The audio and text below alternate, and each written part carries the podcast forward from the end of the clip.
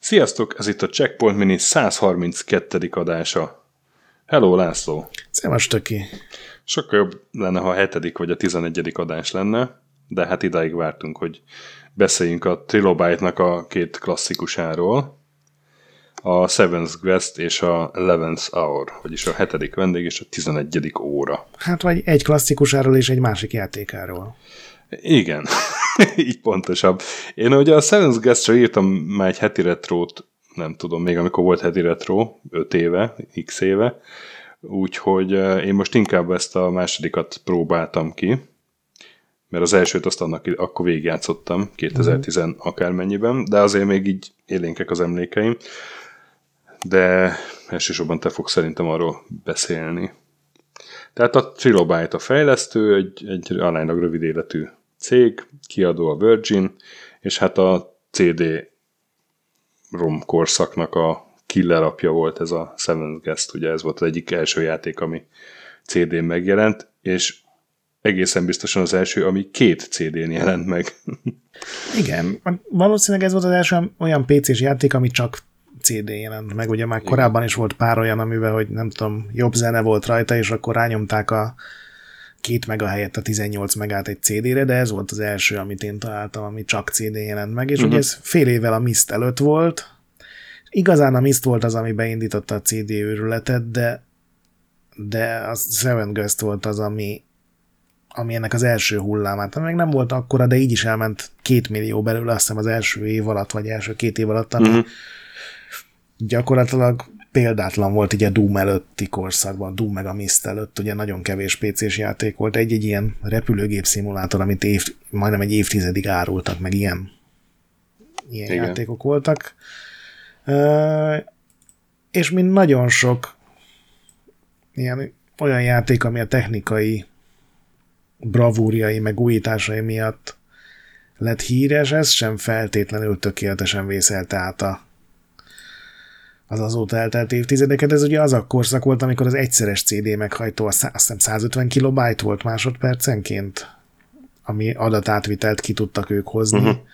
és ezzel csináltak egy ilyen belső nézetes, full motion videós, tehát félig render, félig valós videófelvételek, és ebből egy ők horrort akartak, de inkább ez a Scooby-Doo jött ki belőle, mint hangulat szerintem legalábbis. Én annól nem játszottam vele, mert nekem nem volt cé dé meghajtom kilencvenhárom. Aha, én sem játszottam annól, én is utólag próbáltam ki. És ha lett volna cé dé meghajtom, még nem voltak cé dé írók. Tehát nem az, hogy drágák voltak, hanem még nem voltak civil felhasználású cé dé írók, amikor ez a játék megjelent, tehát ilyen módon beépített tökéletes másolásvédelme volt, mert ezt egyszerűen nem lehetett levarezolni. Nyilván aztán később, egy-két évvel később már ultra drágán, de hát én emlékszem, amikor egy írható cé dé az még ilyen komoly befektetés volt. És ugye ez az a korszak. Gondolom, te írtál a, a cikkedben arra, a, a fejlesztéséről. Igen, hát itt két nevet kell megemlíteni, a, az amerikai Rob Landerost, meg a skót származású Graham Divine-t, és Landeros korábban a Cinemaware-nél volt, például a Defender of the Crown-nak a művészeti vezetője, úgyhogy ő, ő volt az, akinek a fejébe volt, hogy mitől, meg hogyan lehet filmszerű élményt adni egy videójátékban, meg ő tervezte a rejtvények nagy részét a játékba. A Divine, ő pedig a főprogramozó volt, ő már tizenhat évesen a Atari-nak portolgatott, aztán a, a, valahogy a Virginnél találkozott a Landerosszal, és akkor kitalálták, hogy együtt fognak játékot fejleszteni, és így alapították a Trilobite stúdiót, ahol a Divine az elsősorban a motorral e, foglalkozott, tehát hogy a Seventh Guest-nek a, a egyszerre meg tudja jeleníteni jól a, azt a renderelt kúriát, amiben játszódik ugye a játék, meg a, az élőszereplős betéteket is. Igen, plusz ez ugye... Aztán, aztán, aztán az egészet még tömörítse le úgy, hogy, hogy csak két cé dére férjen rá. Igen, mert ugye ennél a játéknál egyszerűen nem volt elképzelhető, hogy telepíteni lehessen, mert nem voltak még akkora vinyók, tehát ilyen, igen. Ez több mint egy gigabyte volt a játék, ami kilencvenhárom körül teljesen sci-fi volt, hogy valakinek akkora merevlemez legyen a gépében, úgyhogy úgy kellett megoldani az egészet, hogy minden cé dé-ről streameljen, ezen az említett elképesztően lassú sebességgel, és ez mindenféle ilyen tömörítési eljárásokat kellett kidolgozni, gyakorlatilag ő volt az első, aki, aki tényleg ef em vét és rendert valahogy összekevert egy videófájllal, már ez sem ment könnyen, és az egészet még, ahogy mondod, le kellett tömöríteni, hogy, hogy, hogy ne, le, ne legyen tényleg öt cé dés játék, ami, ami már még drágább lett volna. Ugye ez száz dolláros, nyolcvan fontos áron került később a boltokba, ami ilyen kétszerese volt majdnem az átlag játékárnak. Uh-huh. Pont azért, mert a két cé dének a nyers ára az, az elképesztően magas volt, sokkal több, mint ha nem tudom, kétszáz floppy lett volna. Igen, és hát a műfajról nem beszéltük még, de igazából ez egy kalandjáték, az a fajta kalandjáték, ami amiben így ilyen logikai fejtörők követik egymást, aztán valami kis történet azért kibontakozik ezekből. De, ez nagyon furcsa, de nem, mert olyan, nem, mint a két hogy? játék lenne egymás mellett, mert van igen, egy ilyen, igen. hogy földerítesz egy ilyen régi kúriát, és rengeteg szoba van, sokkal több, mint amennyiben ténylegesen lehet valamit csinálni, és, és ebben van egy ilyen, még akár horror is lehetett volna, hogy, hogy, hogy tényleg megtalálod a titkos ajtót a kandallóban, és akkor bemész egy ilyen helyre, ami tök elhagyatottnak tűnik, és ott is találsz ajtókat, de ez nem egy kalandjáték, tehát nem lehet tárgyakat gyűjtögetni, nem lehet megnézni a polcot, mert ugye az csak egy renderelt háttér. És akkor uh-huh. van a másik alkotóelem, az a huszonegy, kettő, három, nem tudom pontosan mennyi ilyen, hát logikai feladatot mondtál, de ezek nem mind, ezek ilyen füles rejtvények a legtöbb. Tehát ilyen, mondom, nekem kimaradt ez a játék, mert nem volt hardverem hozzá, és most, most ültem le vele játszani, és az első fejtörő, ugye lehet több irányba menni, tehát nem biztos, hogy mindenkinek ez az első, uh-huh. de az volt, hogy van egy torta, ami föl van osztva, azt hiszem, ötször öt mezőre, vannak üresek, meg vannak, amin koponya van, meg vannak, amin egy ilyen sírkő van díszítésként fölrakva, és úgy kell fölvágnod a tortát, hogy minden szeletbe, idézőjelben a szeletet jusson, két koponya, két sírkő, meg egy sima rész. És ez, esküszöm neked, hogy ez fülesben én láttam ezt. Na jó, de hát ez egy logikai rejtvény. Jó, de van ilyen sakk, oké, okay, ja, logikai, persze, de nem, nem kalandjáték logikai, hanem tényleges táblás, vagy, igen, vagy igen, igen. ilyen papíron ilyen. Én tökre meglepődtem, mert ezeknek semmi köze nincsen szerintem hangulatban magához, a játék horrorszerű hangulatához. Ez így van. Mert ugye a kerettörténet az, hogy, hogy egy ilyen kísértet járt a kúriában, vagy ahol hét vendég volt már, és azok eltűntek. És, és egy bizonyos Henry Stauffé a, a, ez a kúria, és aztán kiderül, hogy az általa készített babák körül loppang ilyen sötét titok, hogy egy csomó gyerek meghaltak, ilyen Stauff babát kapott. Aztán, aztán valami történt a vendégekkel, akiket meghívott a kúriájába, és akkor egyrészt ez a, hogy mi történt a vendégekkel, akik szellemként jelennek meg a játékban bizonyos pontokon, másrészt meg, hogy a, a babák akkor hogy jönnek ide, meg ez a Stauff, ez, ez mit, miért lett olyan, amilyen. És ugye a... Ja, hát azért Seven's Guest, mert hogy mi történik a címbéli hetedik vendéggel, aki talán maga a játékos, vagy nem?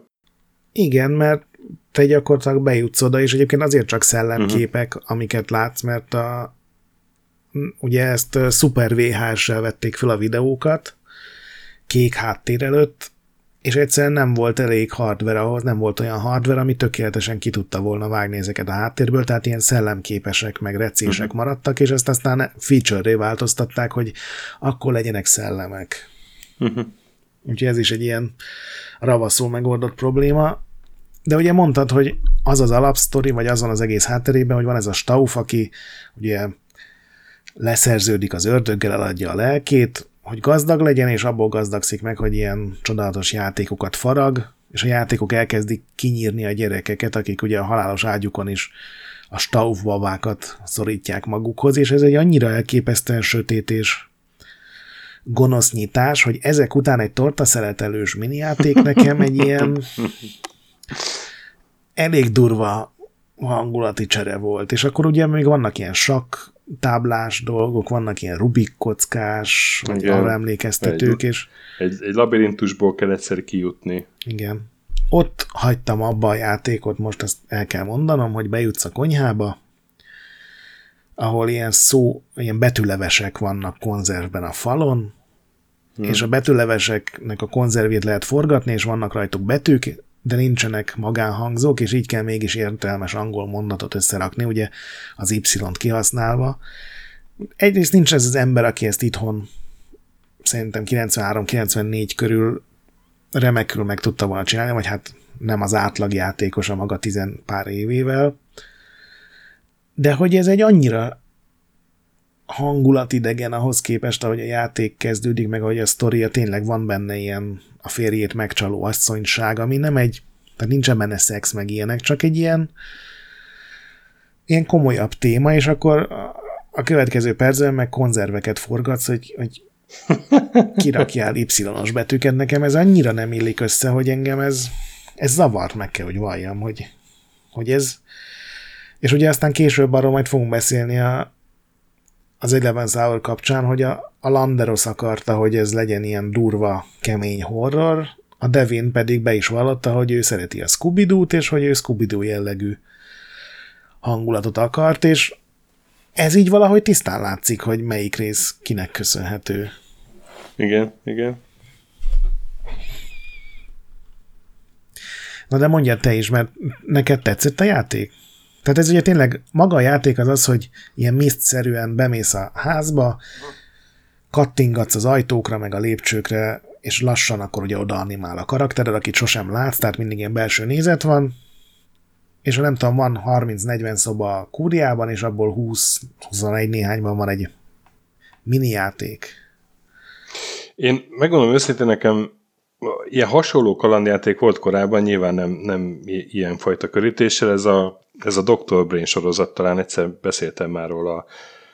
Castle of doktor Brain, Island of doktor Brain, meg még valami of doktor Brain, és az, az igazából annyi, hogy van egy ilyen, egy, ez a doktor Brain, akinek vannak mindenféle épületei, amiket így telerakott a fejtörőivel, és te kedves ember, aki a szívgetemre tévedtél, meg kell odaad ezeket a fejtörőket, hogy tovább juss, ennyi, és nem törődik egyáltalán a sztorival. Tehát ott az a lényeg, hogy egyik fejtörő a másik után.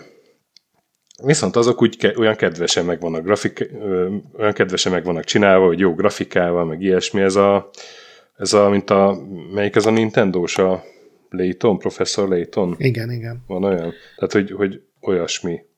És én ezt imádtam, ezt a sorozatot, és nekem egyáltalán nem hiányzott belőle az, hogy, hogy valami súlyos drámával legyen terhelve, és a Seven Guestnél ott meg, ott meg, ott meg kifejezetten zavart. Hogy ezek a, a hülye szellemekkel kell szórakoznom, amikor itt, itt a, ki tudja, hogy melyik szobába vár a következő fejtörő, és egyébként meg a fejtörők meg nem voltak annyira jók, mint a, mondjuk a doktor Brainben egyik-másik. Szóval, hogy, hogy nekem nem tetszett ez a játék, de én se kilencvenháromba próbáltam ki, hanem több évvel később, így rendesen. De hogy nem ragadott akkor már meg. És igazából a, a hasonló játékokkal is így voltam, mert azt ne felejtsük el, hogy ez, meg a, meg a Myst, ugye, ami kortársa volt, ez aztán elindított egy olyan klóndömpinget, ilyen Timelapse, meg Atlantis, meg, meg mindenféle játékcímekbe ugranak most. Erre mentek rá, hogy hú, hát akkor szép legyen, meg fejtörő legyen, de sztori is legyen, és, és ezek közül nagyon-nagyon kevés működött jól. Úgyhogy uh, szerintem ez, ez, ez koncepció van kicsit elcseszve. Tehát ahogy mondod, mintha két játék lenne, hogy vagy mesélj rendesen egy sztorit, vagy akkor legyenek rendesen megcsinálva a fejtörők. De ez így uh, tényleg nem áll egészen össze. És nyilván azért ott ez nagy siker lenni, mert mert hogy inkább, mert hogy technikailag egy, egy bravúr volt, meg, meg egy, egy forradalmi játék olyan szempontból, de mint sztori, meg, meg sztori mesélés, ez, ez hát azért egy elég sok játékot tudnék hirtelen mondani abból az időből, ami sokkal jobban csinálta. Igen, a puzzle-ökkel kapcsolatban azt találtam, hogy volt ez a Virgin-es producer, aki egyébként az Aladdinnak is a producere volt, ez a David Bishop, uh-huh. és ő mondta azt, hogy minden puzzle-nek egy gombbal kell, tehát az egér egyetlen gombjával kell működnie, mert hogy cé dé meghajtót azok fognak először venni, akik főleg így munkára meg... Tehát nem, mm. az átlag, nem az átlag játékosnak lesz cé dé meghajtója, hanem a, inkább az átlag játékos apjának, aki nem feltétlenül odaengedi, és, mm. és azért rakták bele a sztorit, hogy aput is lekösse a dolog, és azért lett ilyen seggegyszerű a legtöbb. Nem mindegyik egyszerű egyébként, tehát vannak tényleg nehezek is. Igen, igen, hogyne.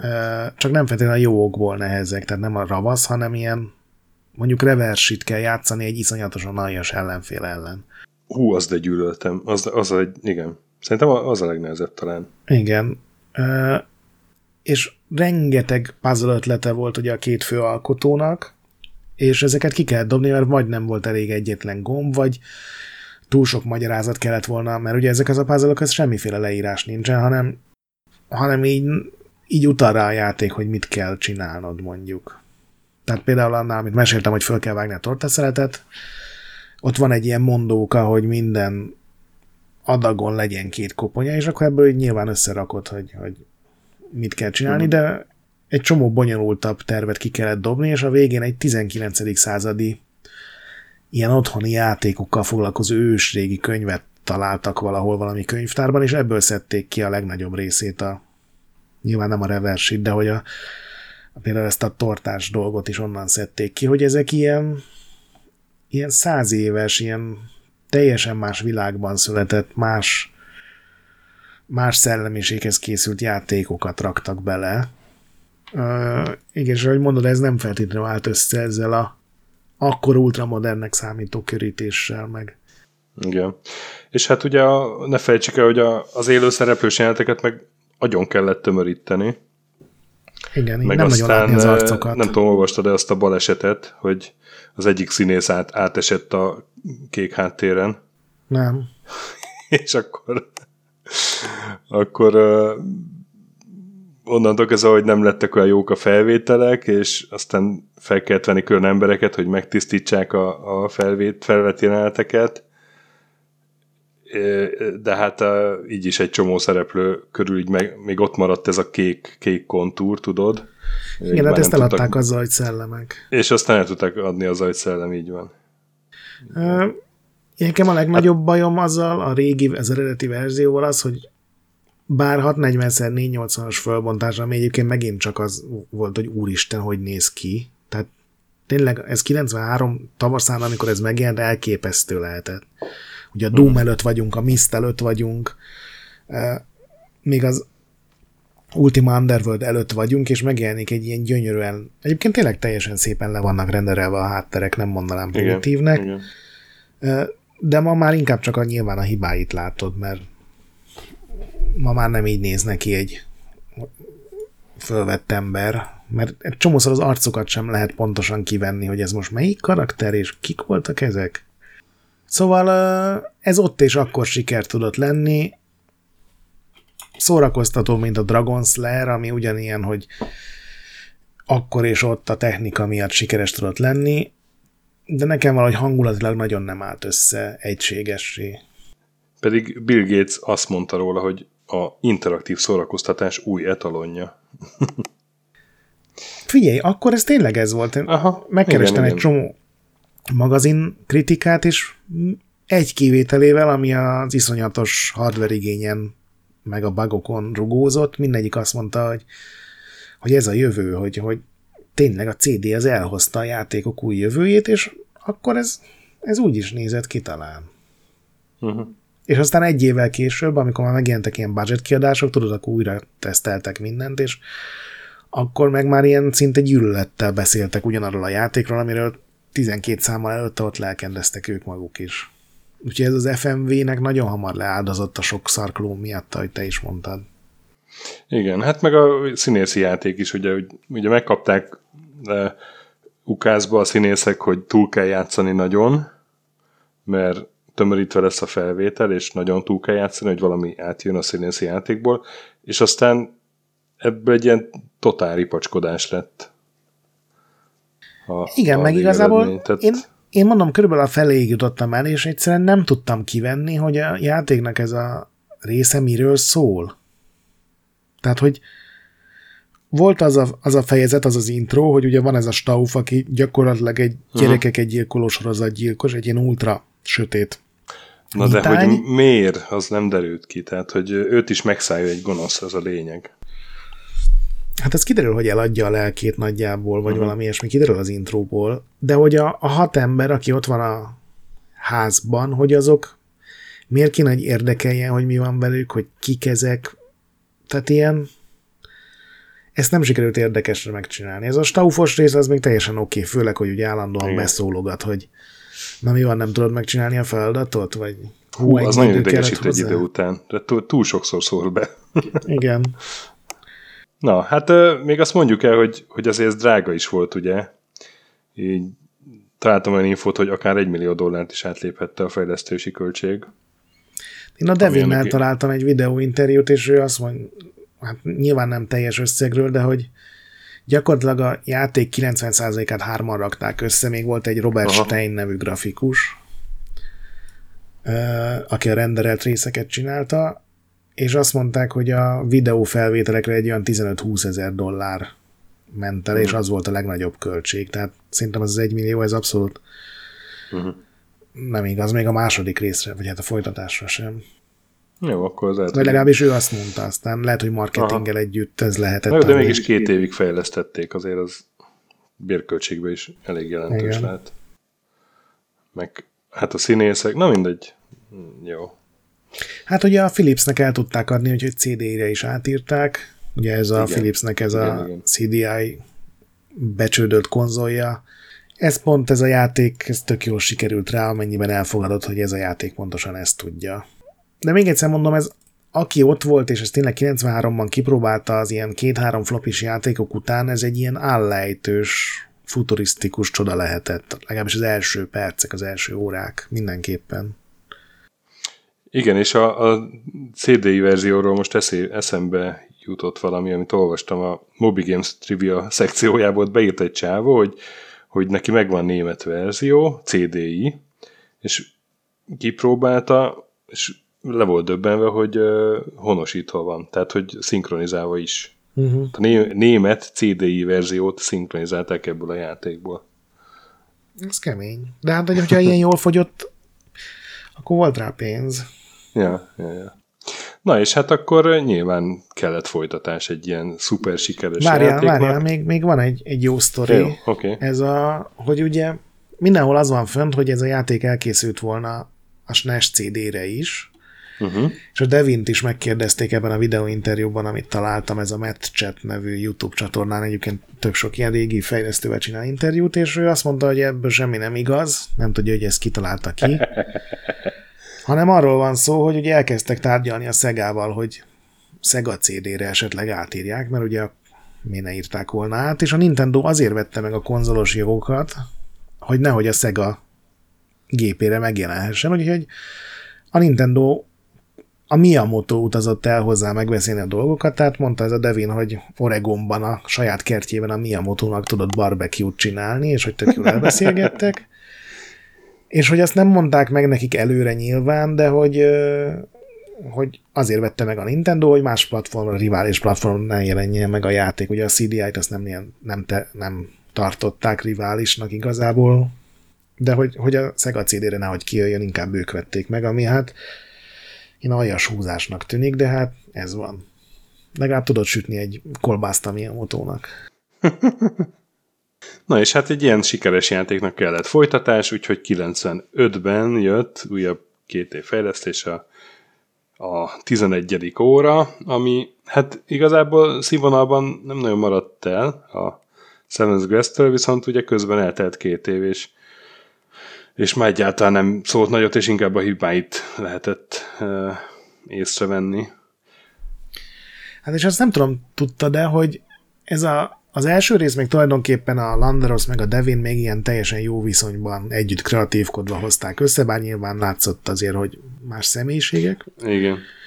Viszont amikor a Devin a Seven Guestnek csinálta az utolsó bugfixeit, tehát ez a kilencvenhárom márciusában jelent meg a játék, akkor már készült a következő rész.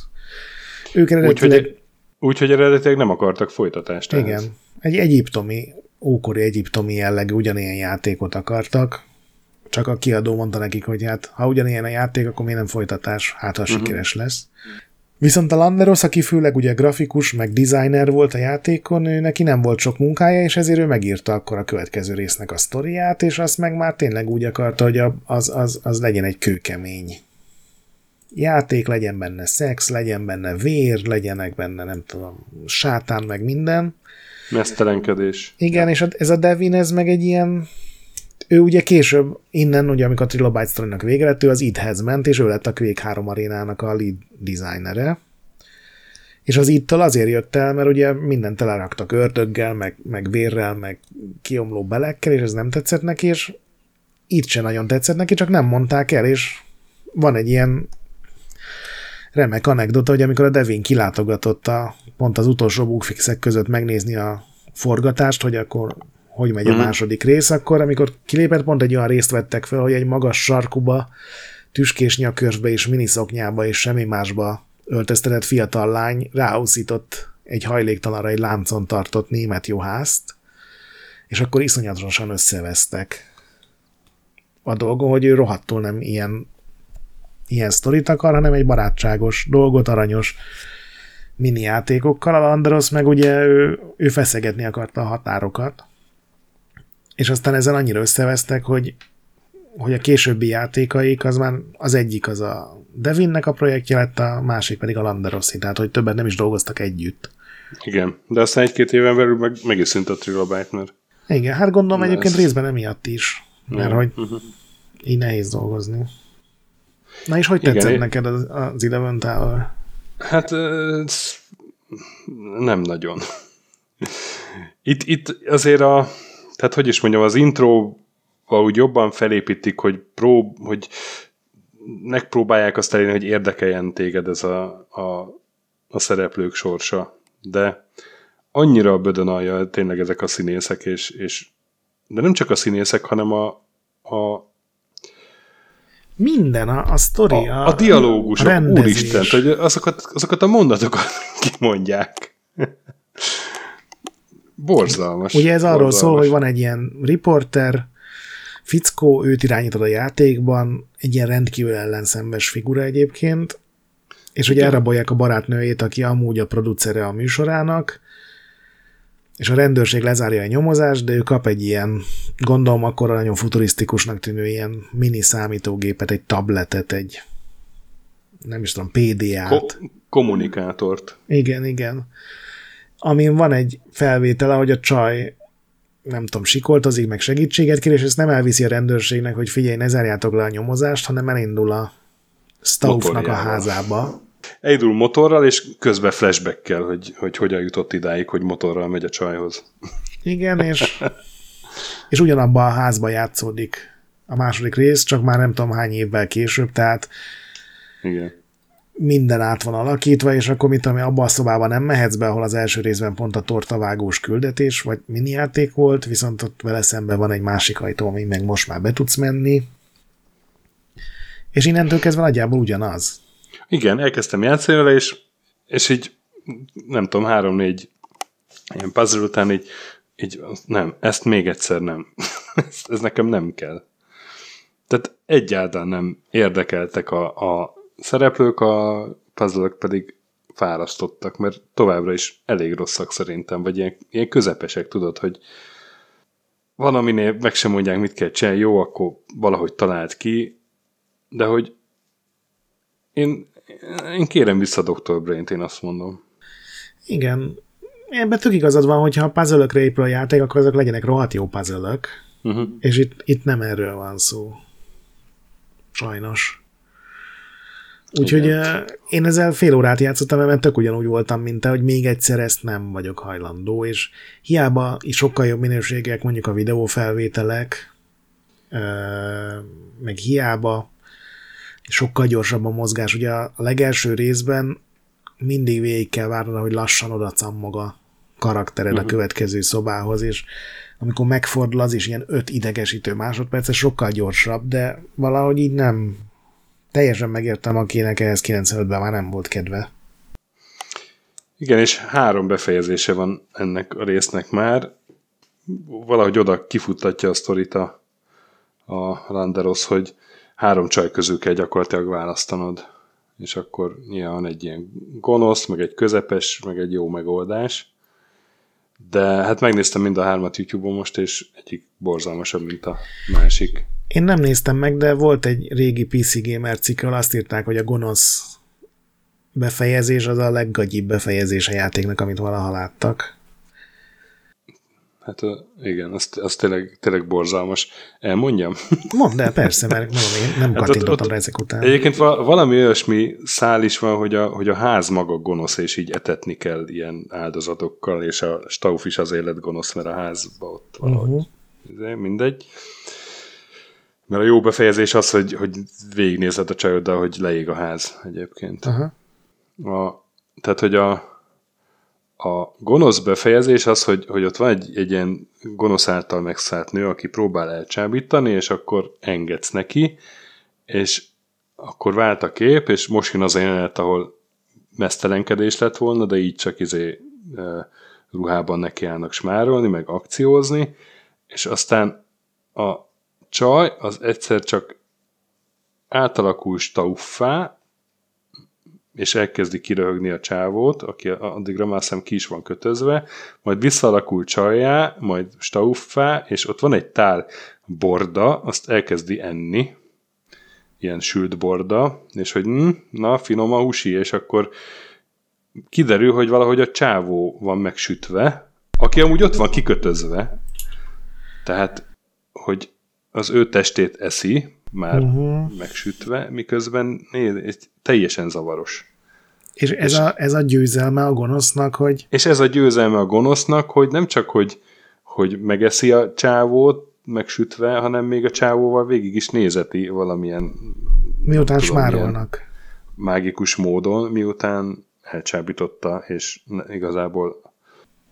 Hát nem lehet mindenki Darth Vader. Szóval igen, nagyon, nagyon gagyi sajnos a sztoria, továbbra is a fejtörők meg nem jók még mindig, és közben eltelt két év, tehát hogy az újdonság ereje sincs már meg. Ennek ellenére így több százezer példányban ez is elment. Igen, a Devin azt mondta, ugye? Hogy ö, több bevételük jött belőle, mint a Seven Guestből, és abból is iszonyú sok pénz jött be. Viszont a... Gondolom azért egyébként, bocs, mert... Ö, már sokkal több cé dé meghajtó volt eladva. Igen. Viszont a, az egyik legötletesebb, legcukibb ilyen kis easter egg extra az ehhez a játékhoz van. Na mi? A, hát, hogy a, ugye ez is több lemezen jelent meg, és az első lemezen van egy goodies könyvtár, ha megtalálod, és abban Doom és Heretic pályák vannak, a Stauffnak a kúriája le van modellezve, és ott ah, csapathatsz. Ez a gé o gé verzióban is benne van? Vajon? Hogy? Ez a gé o gé verzióban is benne van, vajon? Azt nem tudom. A cé dé verzióban benne volt. Ez vicces. Ja. Hát nem véletlen, hogy az öreg Devin ezek után az idhez ment. Igen. Akarunk még valamit mondani erről a játéktörténeti klasszikusról, amit a földbe gyaláztunk? Hát... Én csak annyit, hogy ezek után ugye teljesen egy cégen belül, de ketté ment a két designer, és a Devin megcsinálta a Clandestine-t, amiről én soha korábban nem hallottam. Ez egy interaktív rajzfilm, tehát tényleg a Scooby-Doo párhuzamok uh-huh. itt már gyilkosan ölnek. A Landeros pedig uh, megcsinálta a Tender Loving Care nevű szemetet. Az, az egyik legszarabb ilyen, ilyen ef em vé játék ebből a korszakból, az ilyen csajozós... ultra keménynek és, és professzionálisan csábítónak lett számva, de nem tudom, azt ismered, de az így a legalja mindennek. Nem. És aztán ők is rájöttek, hogy leállt az ef em vé korszak, és kiadták a, a Seven Guest, az Eleventh Hour, meg a Clandestine-nek a puzzle-jeit, csak a puzzle-öket mindenféle körítés nélkül, Uncle Henry's Playhouse néven. A Wikipedia azt írja, hogy ebből száz hetvennyolc ment el az egész világon. A Devin azt nyilatkozta, hogy ez egy orbitális fasság, mert több ezret eladtak, de igazából még az sem olyan sok. Hát nem. nem. És aztán ugye a Trilobite-nak ennyi is volt, tehát azóta nem beszélt egymásra egyébként a Devin meg a Landeros, tehát ott tényleg mocskosul összeveszhettek. Gondolom, ott már a sok pénz is kockán forgott, meg az egók is megnőttek, hogy mindenki őket ünnepelte. Ugye a Bill Gates, hogy azt mondja rád, hogy te vagy az új etalon, akkor ott azért így, így elbízod magad kicsit. És a Landeros kétezer-tizenháromban akart harmadik részre kalapozni, de nem jött igen, össze. Igen, igen, igen. De aztán egy, egy ilyen rajongói verzió készült. Ugye, igen. Mert létezik egy tizenharmadik Baba nevű játék. Igen, Tehát, azt nem azt néztem meg, de... Egy, igen, egy azt hiszem Steamen, vagy valahol ez tavaly jött ki. De annak benn van a címében, hogy ez egy fa- fan játék a, a Seventh Guesthez, tehát hogy, hogy azt igazából rajongók csinálták. Nem csodálkoznék, ha az lenne a legszórakoztatóbb egyébként. Egyébként egész jó review-kat kapott, igen, azt néztem. Simán lehet. Na, hát akkor ne annyira játszatok a Seventh Guest-tel, meg a Eleventh Hour-ral. Igen, a Seventh Guestből van egy ilyen huszonöt éves anniversary kiadás, amiben egy csomó ilyen idegesítő részt az alapból kiszedtek, tehát most már el lehet nyomni az ilyen közlekedő videókat, meg sokkal gyorsabb minden, meg könnyebben lehet átugrálni a puzzle-öket, de igazából radikálisan attól se lesz jobb. Igen. Na hát akkor legközelebb talán egy jobb játékkal jövünk miniben, előtte azonban még egy vendéges adás, addig is játszatok sokat, mentsetek a boss fight előtt, értékeltek minket iTunes-on öt csillagra, csapassatok velünk Discordon, Retrolandet olvassatok szorgalmasan minden nap, mert ugye napi retro is van már ott, és a nagy pixel továbbra is gyönyörű. Sziasztok! Sziasztok!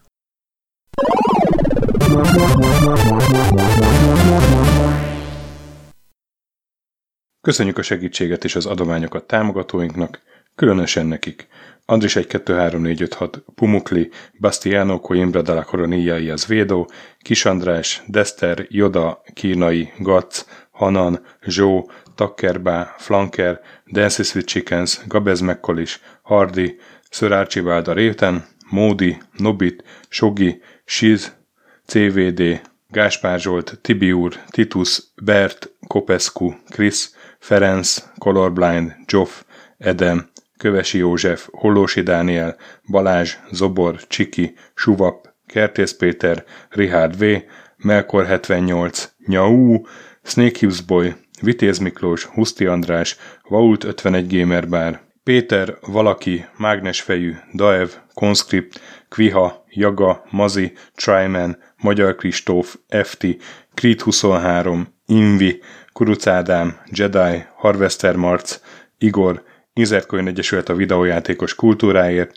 Maz, miszter Corley, Nagy Gyula, Gergely B., Sakali, Sorel, Naturlecsó, Devencs, Kaktusz, Tom, Jed, Apai Márton, Balcó, Alagi úr, Judgebred, László, Kurunci Gábor, Opat, Jani bácsi, Dabrowski Ádám, Gévas, Zabolik, Kákris, Alternisztom, Logan, Hédi, Tomiszt, Att, Gyuri, Révész Péter, Lavkoma Makai, Kevin Hun, Zobug, Balog Tamás, N. László, Capslock User, Kovács Marcell, Gombos Márk, Valisz, Tomek G, Hekkés Lángos, Szati, Rudimester, Sancho Musax, Elektronikus Bárány, Nand, Valand, Jancsa, Burgerpápa Jani, Arzenik, Deadlock, Csédani, Time Devourer, Hídnyugatra Podcast, Lavkoma Rúni, Makkos, Estring, Csé, Xlábú, Kacúr Zsolt, Gusz, Simon Zsolt, Lidérc, Milanovic, Ice Down, Typhoon,